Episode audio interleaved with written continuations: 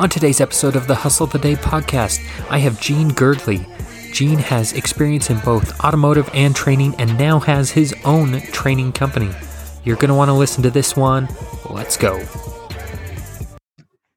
What's up, everybody? Welcome to the Hustle of the Day podcast. My name is Trent. I'm super honored to have Gene Girdley here with me today. Gene, we've had a lot of good conversation before we got recording, but I want you to jump in here and tell my audience a little bit about yourself and your background. Sure.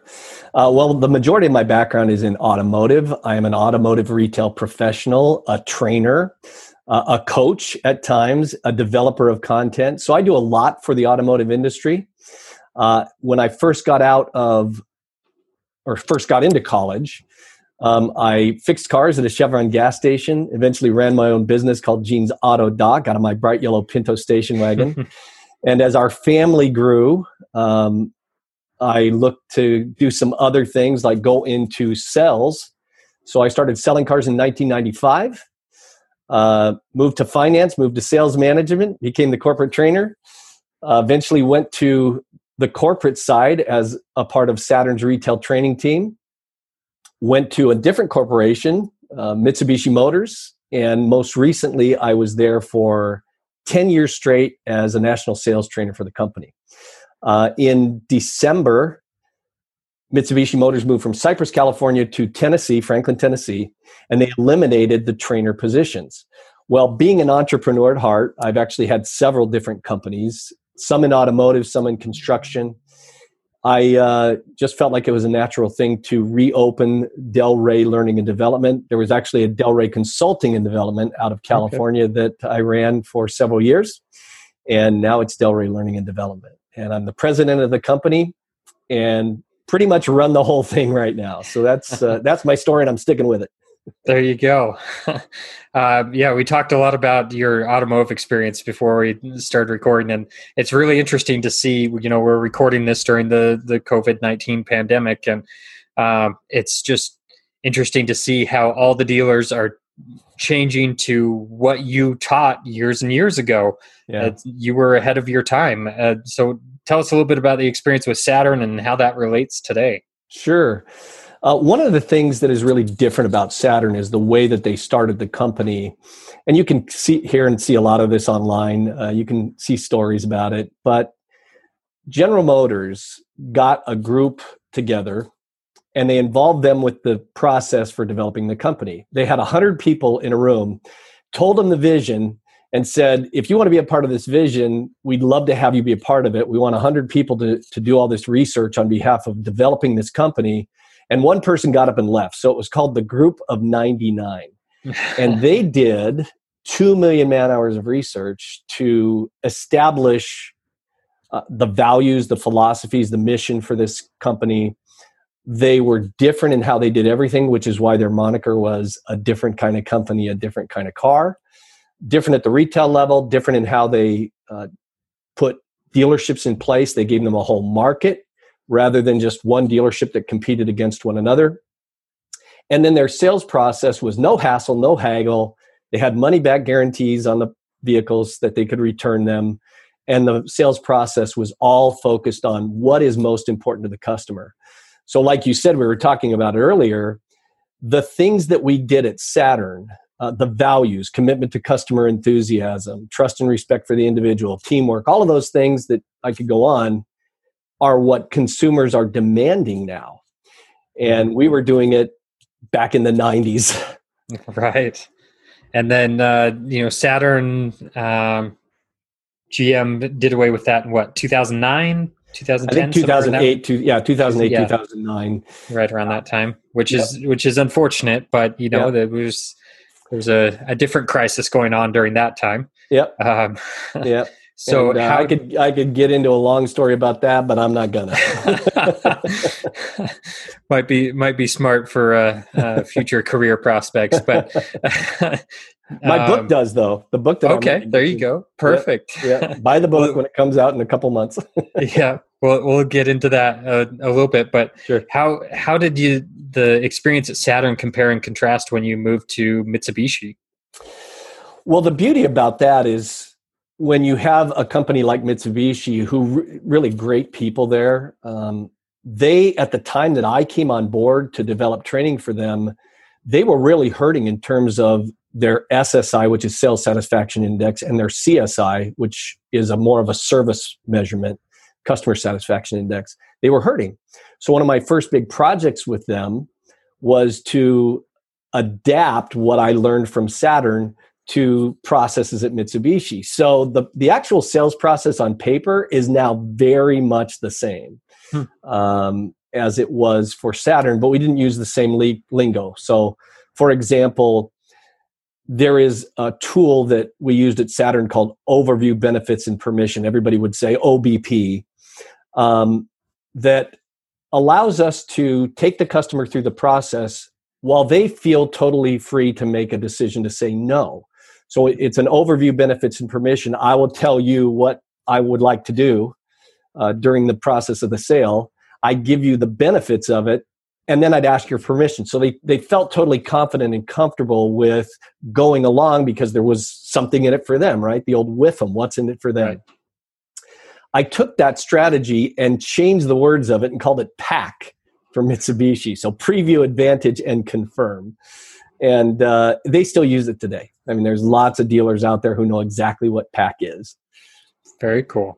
Yeah. So you mentioned, you know, they had eliminated your position by moving across the country, and I know you still do some work with them. It kind of gave you the opportunity to go out on your own, and I know you're still young in this challenge, but what would you say has been the biggest failure in going out on your own, and what is something you've learned from that? The more recent business actually has benefited from a previous business failure. The first Delray consulting and development, I had contracts that I put all my eggs in one basket. So I had one big contract, all my eggs were in that one basket. And when 2008 hit and that crisis hit, the previous summer, I had told them, look, our contract allows for me to go work with other companies.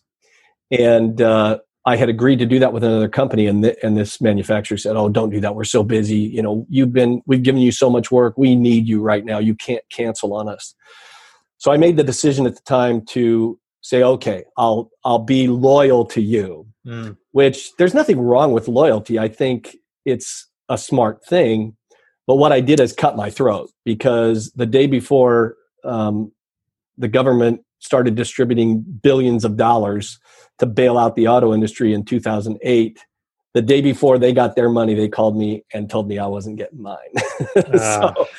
So that was not their fault. That was my responsibility for making sure that my business was on the right track. And I made decisions to not diversify.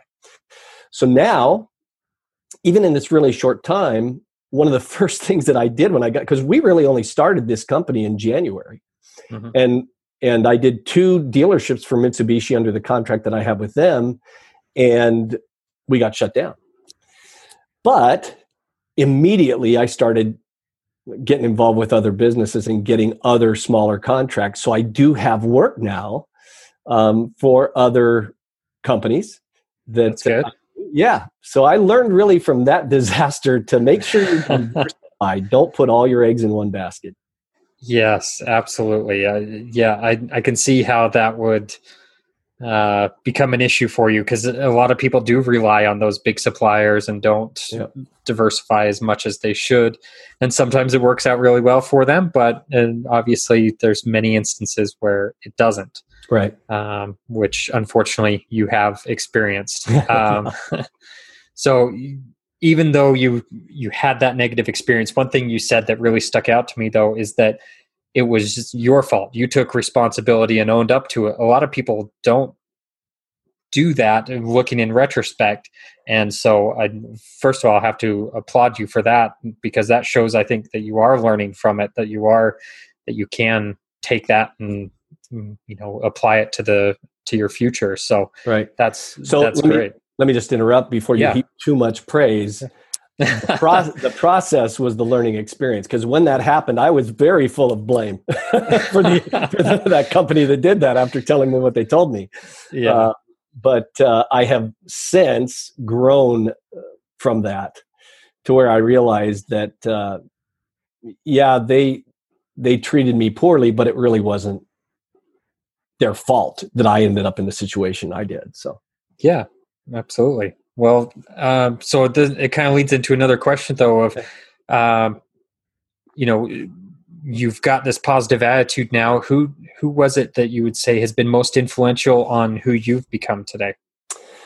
Well, I think I mentioned prior to us going on air that I was a minister and I did youth work. And so my relationship with Christ is extremely influential. I get up, even if I travel to the East Coast, I'm on Pacific time right now, but that means that in order to do my devotions and read scripture, and I read other devotional material as well, I'm getting up at what would be 3 a.m, right, to do that. But, and I journal, and I've been studying the Bible for 40 years.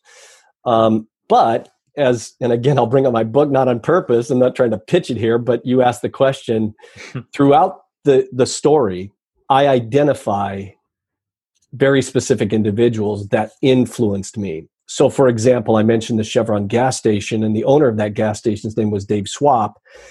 He wasn't married and didn't have children at the time, so he kind of took me under his wing and taught me a bunch of things. But the behavior that he instilled in me, because way back then in the gas stations, you had the air hose that cars would run over and the bell would ring, right? And here's Dave under the hood, doing a tune-up, which they actually did those back then, doing a tune-up, and he's got his cigarette in his mouth. And, I'm just learning, right? At the time, I'm cleaning, I'm throwing sawdust on the floor and soaking up oil and things like that. And the bell would ring and he'd put his cigarette down, grab some goop, wipe off his hands and run out, or not really full bore run, but kind of a fast shuffle out to where that customer was. And one of the philosophies with Fish is be there. He gave them his full attention. He asked them to do things back then that we now teach in the service drive: pop the hood, crank the tires, and turn on the lights. Yeah. So I learned the concept of really being there for customers from Dave. Moved from there to the next experience that I had in automotive, and I had two great managers, Dennis and Becky, and they really taught me about focusing on what I can improve. So I got introduced to these guys, okay, Jim Rohn, Zig Ziglar, and Brian Tracy. I don't think I held them up right. Those three guys, when I first started selling cars. And okay. Dennis would give us books or have us read books as part of our growth process. And those guys mentored me from afar. Another one of my favorites is Jim Cathcart. And some of his writings. He's a great speaker and a great author. But my credenza here is full of books. I got a library right outside my door here. I am a reading fool. Besides that, as far as the business goes, that would be it. But clearly, too, the most significant growth that I've had is being married to my wife. And that's a very positive thing. When you're first dating and you first make that decision that you're interested in pursuing someone to be married, there's a lot of opportunity. And there were several opportunities to decide on someone who thought I was a god. I'm just so crazy about you. Whereas Patty made me work for it. She made me, she just didn't say, oh, absolutely. And she has been a huge influence in holding me accountable and making sure that I'm not allowing my own thought processes to just take the easy way. So gotcha. She's been a huge influence for me. There were coaches along the way. I played baseball at a high level that really helped with a number of things, but it's a number of people. It's not one individual person other than my faith in Christ that I would say has influenced me. Very cool. Yeah. I think, I'm only married 12 years now. You said you've been married 40 years. So almost 40 years. Yeah, there you go. Yeah. But yeah, it's, So we're a little different in terms of length of time, but I can tell you, yeah, there's definitely plenty of lessons I've learned from my wife over the years. So, but that's great that you acknowledge so many different people that have been influential in your life. And it's amazing. It really is a cumulative thing. There's obviously several people who have had big impacts, and I've had several people who say, you know, this is the one person that influenced me, and right. That's true for them, but I think everybody plays a part in that. Yeah. And speaking of people playing a part in that, we've talked a little bit about my automotive experience versus your automotive experience. I've been a sales guy, I've been a service advisor, and I've been with all the wrong dealership groups, not necessarily the dealership groups, but had the wrong bosses. Let's call it that. So you do a lot of training now in the automotive industry with Delray Training or Delray. So what do you think is the biggest need right now in the automotive industry? Okay. Well, given COVID-19 and everything that's going on with that, they need to be willing to change and make it stick. So if you're on social media and you follow any automotive or marketing and advertising companies, other trainers, it really is the focus on doing what is right for the customer, keeping them safe, meeting their needs, full disclosure and transparency of the deal if you're selling a new car. It used to be, we're not going to tell them anything unless they come in. But man, you go back 20 years and invoices were online 20 years ago, so people could access them then. Holding back any information is really just shooting yourself in the foot as a dealer. So full transparency is something that they need to embrace, and forget with the whole thing of trying to trick a customer into coming down to your store so that now you've got them, right? They can research. They do on average 16 hours of research before they ever even call you. Yep. So a lot of times they know more about the product than the salespeople do, which is totally wrong, by the way. It literally is just laziness to not learn the product. You should just learn the product. Got a good friend who's also a trainer, Sandy Cerami, and he says he doesn't train on product at all, really. He trains the process around the product, but he just expects them, man, you guys better be prepared. If I'm going to come and train at your dealership, you should know your product, because the most important part of it is relationships. And too many dealers have focused on a profit and loss statement and the number of units that they got out and how they can maximize their gross profit on a trade-in value. And guess what? There are disruptors now that even before this hit, especially with used cars, have put the dealers on notice. And if they don't change, they're going to be gone. For sure. I think there's been a huge shift in that, even with, going back to Tesla trying to sell direct to consumers, right? And all the legal fights that have happened around that. And then you get into a change in consumers, not necessarily, their behavior's always been more aligned with the Saturn model, but now they're demanding it more. And then this happens, COVID-19, and it's all building up to where the domino's got to fall somewhere. It's either the dealers have to comply, or then it'll go elsewhere.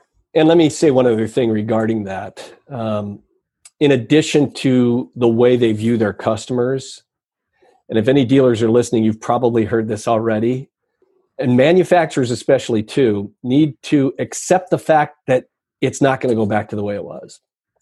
The new car business, there are too many cars being built right now. Mm-hmm. There's 50% more cars being built than there are people who could drive them. And so they're just piling the inventory up on dealership lots that are not going to sell. And the focus really needs to be on fixed operations, because the dealerships have lost 80% of their business to independents because they didn't treat customers right. But if I was running a dealership today, I would focus everything I could on fixed operations first, the parts and service part, meeting the needs of customers in that area first and foremost, and then let the sales come as we start to reopen. But it really is about the customer service. Yeah, Absolutely. And, you know, those, you mentioned the, you know, the CSI scores, and they're heavily weighted in terms of, you know, the dealerships train you how to approach those CSIs so that they do get the best score. It's not a true reflection on most often. So, right. Yeah. You can coach a score. You certainly can. Yep, for sure. I frown on that, but well, I can tell you a few people that are doing it. But so how does your training differ from others who kind of teach in that automotive industry? I focus heavily on culture and the way the customer views the dealership from the first time they look at their website right on through to the follow-up. So I don't see a sales process as linear. I see it as circular. And you could start at any part of the circle of the sales process. So if the sales process begins with a customer reaching out to make an appointment, let's say, then they arrive and it moves to fact-finding or qualifying. And then from there, a presentation of the product and a demonstration drive. That's the traditional approach. But then with most car dealers still and most sales professionals, which I hesitate to call them that if they don't do the stuff I'm talking about, but that is follow-up, all right? Yeah. Following up with that customer, whether they buy or not, caring for them as clients and not just thinking of them as a consumer, but somebody that I'm going to take care of for the rest of their life in automotive. If you have that mindset, then that's going to take you a long way. So when I do in-dealership training for Mitsubishi, they want me to focus on the uniquenesses of the product too. So I do spend time focusing on what sets the Mitsubishi product apart from the competitors. How did they innovate early on? Because you can go to MitsubishiCars.com and look at the history. And Mitsubishi, for example, was the one who came up with traction control, and it's now required by law in every car sold in the United States. So it's not all about customer relationships with me. I do a little bit more product training than probably most. But here's the thing that really sets me apart right now,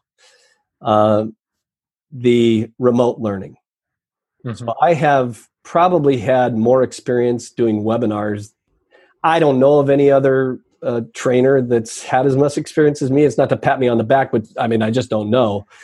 There are a lot of them who do podcasts like yours right now, so they have that experience. But actually taking 25, 30 people on a webinar and managing everything that is involved, including engagement, because you can't always see them, making sure you're asking the right questions, using polling information, implementing videos the right way at the right time that support the learning.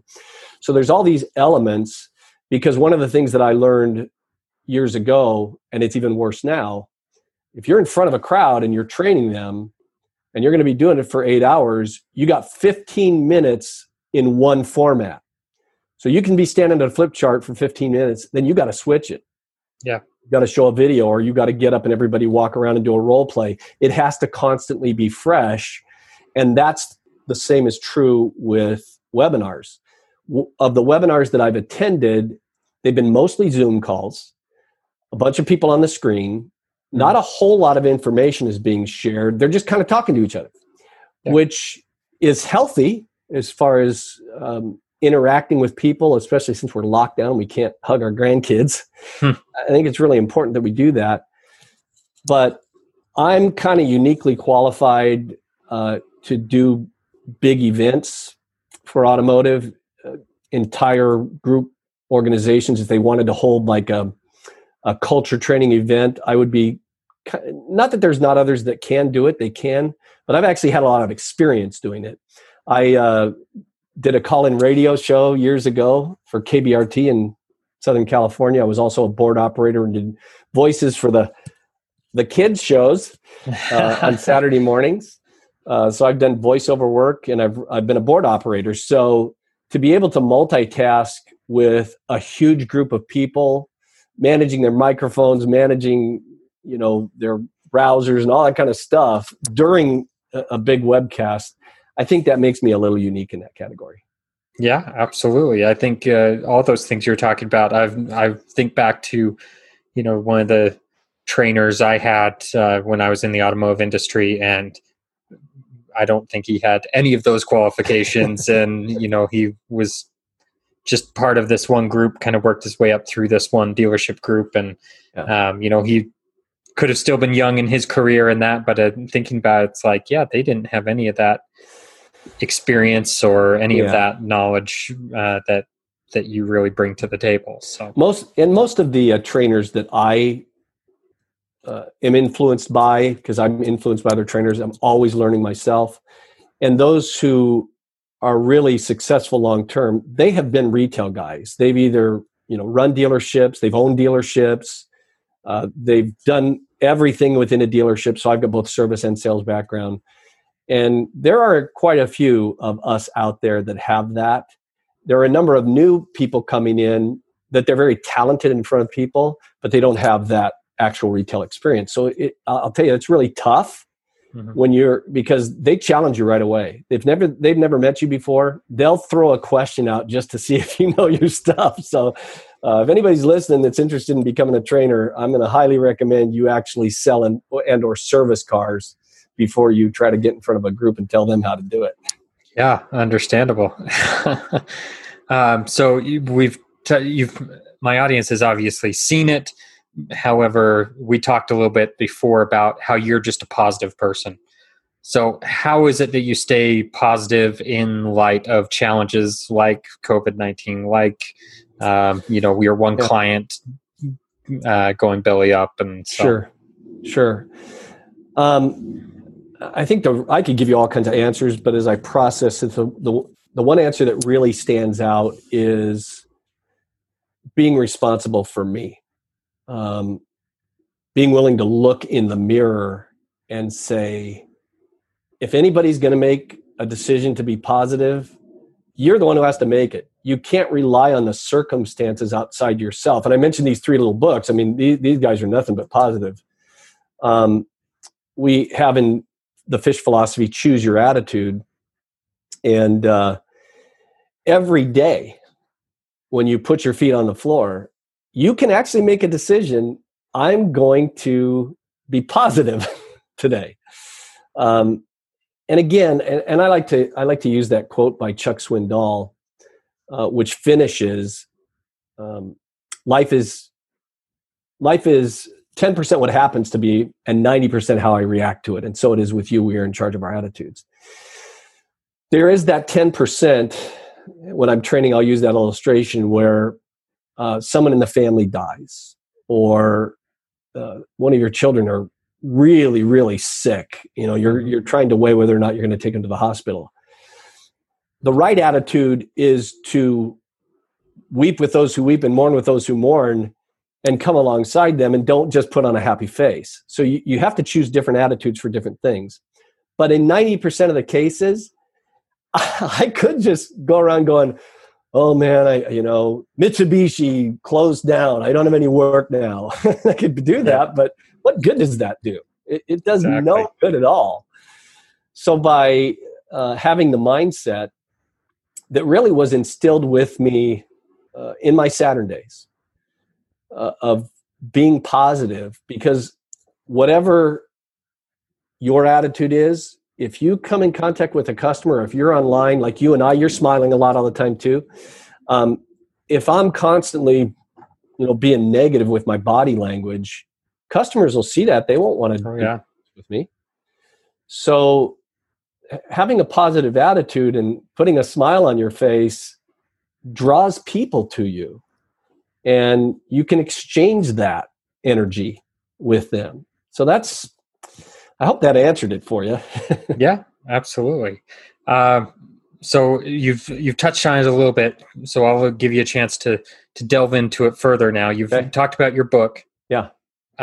You've actually are writing two books currently, correct? Right, yeah. Tell us a little bit about those. Okay, so one's a novel, and it ties directly into my life experiences without it being completely true.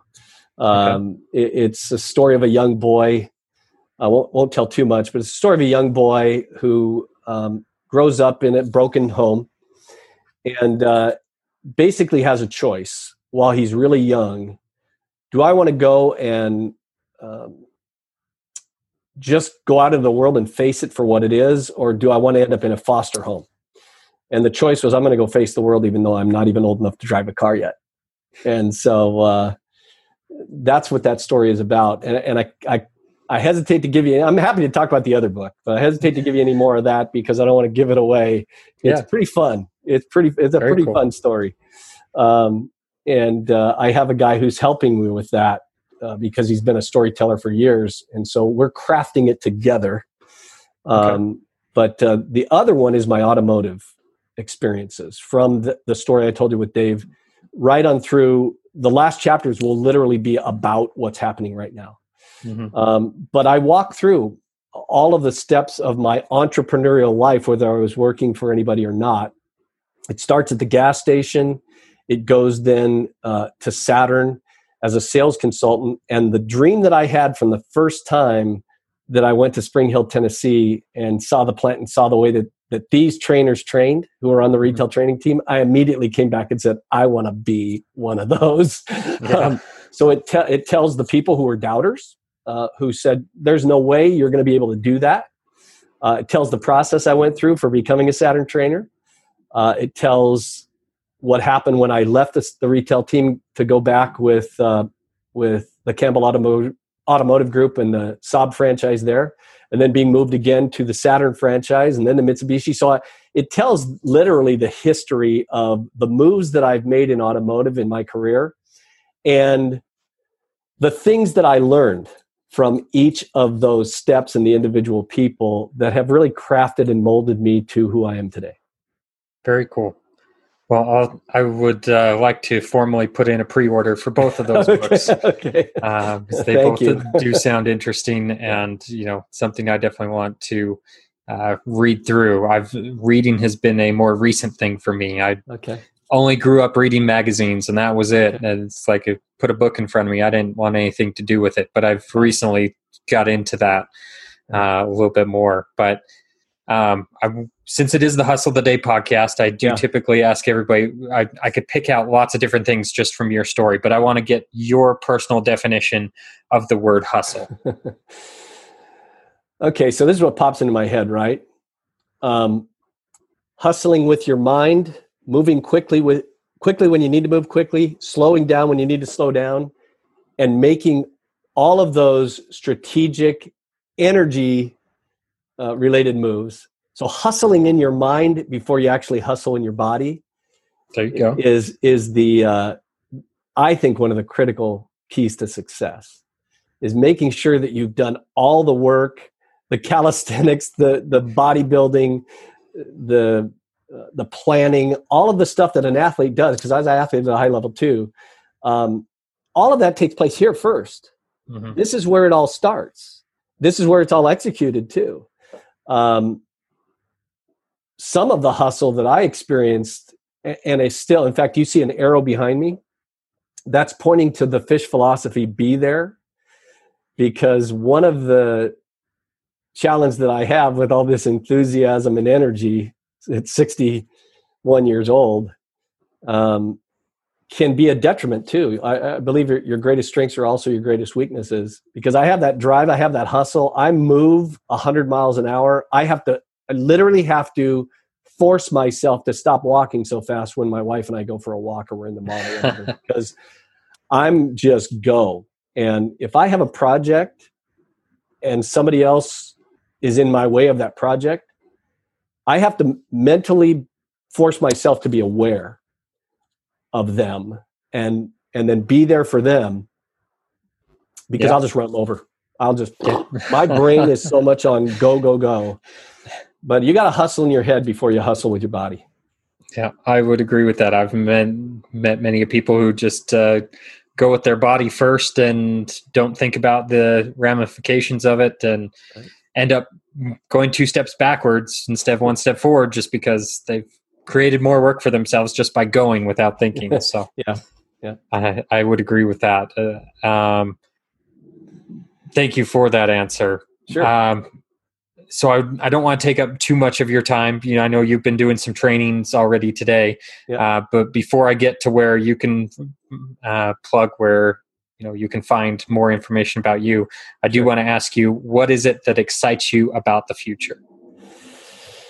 I'm going to give you a religious answer first, and then I'll give you my personal answer. God's still on the throne. God is still in charge. And because he is, and because he wants the best for me and everybody else on the planet, if we'll just accept that and let that happen, then the future is going to be bright. I have a plan for you, a plan for a hope and a future, the scripture says. And if we'll just rely on that, then there'll be, you know, a positive outcome. Then personally, the outcome message would be, or the positivity and why I think there's a bright future, is because I've seen what happens when people come together and choose to do great things in the midst of a crisis. And because we're God's imagers and we have the capability of creating amazing things and the skills that he's given us, I think we're going to win on this. I think this trial or this crisis has actually created better thinking, more energy, more innovation, more preparedness for the future than we had before it. And that's what I used the analogy I've used before of the old silver pots, the old silver smelters. When the heat gets turned up is when all the crap rises to the top. Pardon me for saying that. I can say when all the dross is what they call it, rises to the top. And they scoop it off, and once they've scooped it off, then what remains is something that's more pure.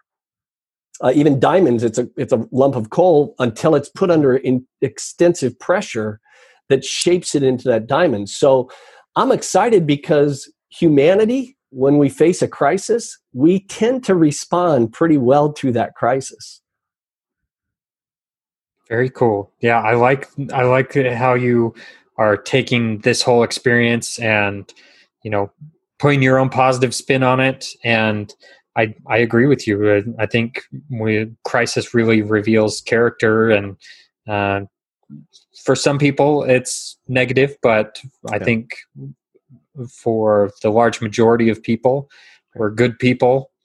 And so I think that does bring out a lot of good in people. It in these situations. So, and we also can't understate or undervalue the fact that people are losing their lives as a result of this, that the first responders and the hospital and doctors and the nurses are putting their lives at risk to save other people.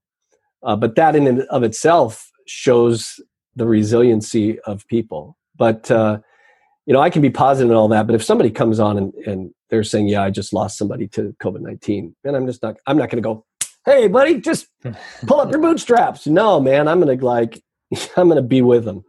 Yeah. Because that's like, really what we should be like. Yeah. Like you said, be there and, be there. You know, yeah, absolutely. Well, I really appreciate, again, that you took time out of your day to talk to me. But where is the best place for people to find out more information about you and to connect with you? Yeah, I have really the best place is LinkedIn, because that's where I do most of my business related work. It's just GeneGirdley. So, you know, the LinkedIn / and then Gene Girdley. I also have a website, and people have contacted me through there. You can see a little bit more about what I do. And it's just delraylearning.com. So Delray, this is the way you spell it, DELRAE learning.com. Very cool. I'll make sure to include links in the show description below so people can click on those and get access to you. But I want to, again, say thank you. And I know my audience has gotten value out of this because I've gotten value out of this. So I encourage you all to get out there and hustle today. Thanks for listening to the Hustle of the Day podcast all the way through. I really appreciate that. I just want to let you know that I help small businesses with their online strategy. So if you or anyone that you know needs help with their online strategy and owns a small business, I'm your guy. Go ahead and connect with me at Trent V. Bray on Instagram or trentvbray.com.